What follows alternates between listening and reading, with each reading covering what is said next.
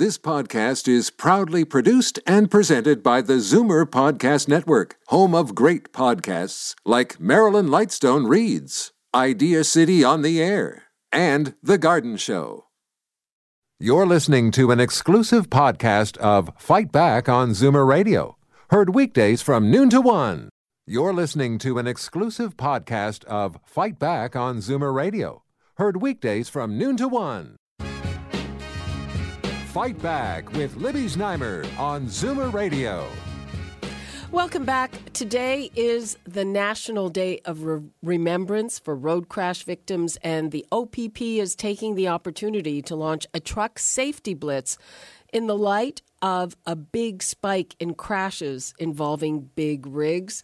The OPP says it responded to 13,660 eight crashes that involved large commercial transport trucks in 2015 and 2016. It says 155 people were killed in those crashes, 291 people killed on Ontario highways so far this year.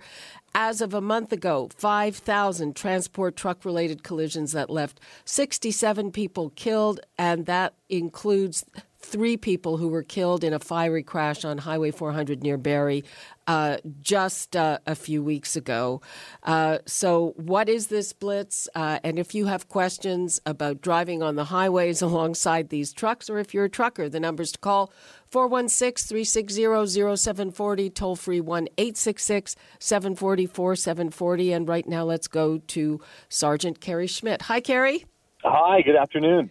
So, how is this blitz going, and, and what are you trying to accomplish? Well, we want to raise the awareness. We want people to understand uh, that we're out there trying to make our highways as safe as they can be, but it is obviously, like we always say, a shared road user. Sorry, so, sorry, we we uh, kind of uh, clipped you there for a minute. Oh. Can you repeat that? Yeah, sorry. So, uh, yeah, we're uh, doing this uh, safety blitz right now down in the 401 Milton area and we really want to just raise the awareness regarding road safety. Uh, it's not just the, the uh, transport truck drivers, it's everybody. Car drivers, we all share responsibility, and we're certainly passionate about road safety. I certainly am. And we just want people to realize that their actions or inactions can certainly have a huge impact on what happens out on the roads every single day. Well, um, my understanding is that in the past, uh, when the OPP looked at crashes involving uh, trucks and cars, cars were mostly at fault, but that has changed. And uh, your commissioner, Vince Hawkes, has put truck drivers on notice. So, w- what is it do you think uh, that has changed to make uh, you know truck drivers more of a problem? Well, do you know what? I think we're putting everybody on notice. The, all drivers who put uh, to take liberties, who cut corners, who take chances, uh, they're putting on notice because they're the ones that are causing these collisions. 291 people are dead already this year in collisions, and for the most part, they are preventable. And of those collisions, the big four, inattentive driving is the number one killer. 75 people dead already this year, uh, and that's up over 30% from last year. Uh, we've seen aggressive drivers up as well. Uh, if you're driving a passenger vehicle, a motorcycle, or a transport truck, you have the responsibility to drive safely and attentively. If you're in a transport truck and you get involved in a collision, obviously the potential for for injury and uh, damage and lengthy cleanups uh, are certainly going to be that much more uh, enhanced just because of the size, weight, and the load these vehicles are carrying. Well, do you think that part of the problem is, uh, you know, an increased pressure on the drivers to meet uh, kind of very tight schedules? Well, sure. I know we have this just-in-time delivery, but I think everyone lives under that same premise. They know how long it takes for them to get to work, and if they miss uh, too many uh, green lights and get stopped at, at red, or they get stuck behind a vehicle going too slowly, now they start taking chances, and, and now they start getting aggressive. And, and it's not just the truck drivers that are going across the country making their deliveries, but everybody is pushing and pushing and pushing. Uh, by by tailgating the car in front of you will not get to your destination any faster. It's going to make it more stressful for you, and if you get to a wreck, you won't make it to, to work on time. And and if you do, you'll uh, you're going to be stressed and and all wound up and, and really not thinking, you know, plainly. As, as a truck driver as well, obviously uh, they have demands to uh, to make their deliveries. I understand that, but for the most part, we have a great network of uh, trucks uh, all across the province. And they do a great job. There are many of them, and many drivers may not like driving beside them, but that is the backbone of our economy. That keeps our goods available because when we go to the stores, everything arrives on a truck. We need those trucks making those deliveries but we all need to share the road. What um, advice do you have for people who are sharing the roads and don't like it? I, I can tell you that when I don't like to be near a truck, and when I am, I try to leave a huge amount of space, but that doesn't work either because either another truck or another car is going to, you know, take that cushion away from me. Well, you know, having that awareness around you, and I appreciate the fact that you said that, that you are intimidated by large vehicles behind you or around you. And, and that is uh, something we hear quite often because these vehicles, they are massive. They make a lot of noise and, and, and they're big and, and uh, you can't see around them and they're sometimes going slower than what you want to go uh, especially off of a, a, green light or a red light. And so uh, they're often going around. faster than I want to go, especially when they're coming up behind me. Exactly. And so, and again, and the fact that you know they're coming up behind you is very important as well because we need drivers to use their mirrors to look behind them, look beside them, and know what traffic's doing around them. Because very often we have drivers who have a white knuckle uh, grip on their steering wheel looking straight ahead and have no idea what's behind them. And they may be sitting in the middle lane oblivious to the fact that they are essentially blocking truckers from getting around other traffic that might be going even slower. And now they're trying to get around because that is their only option for a passing lane. So if you have that awareness, stay to the right unless you're uh, unless you're passing somebody on a multi-lane highway. That's where you should be, and and that may be where trucks are as well. But that's where trucks and cars and everybody are merging from other ramps and off ramps and on ramps. Uh, again, having that awareness giving it the following distance. And I know I was driving in a truck today.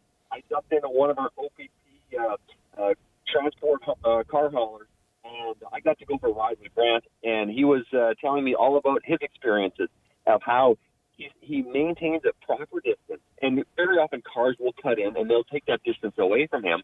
And, and yes, you have to back off. You have to back off. But in the end, traffic is moving slowly. You're not getting to your destination any faster you may be one car length or two car lengths further back. But what is that? That's half a second. That means it's it's a complete wash when you get stopped at the red light and you're waiting for your turn to uh, get the next advance. Uh, it really it really is a mindset where drivers need to just think about what they're doing, take a deep breath, and, and, and not think that just because that one car or that truck is in front of me, now I'm going to be late because that's only 60 feet, and that will be covered in, in half a second when you're going down the highway. Uh, we really need to realize the consequences of aggressive driving. And if you're not paying atten- attention, inattentive or divided attention driving is certainly not safe as well.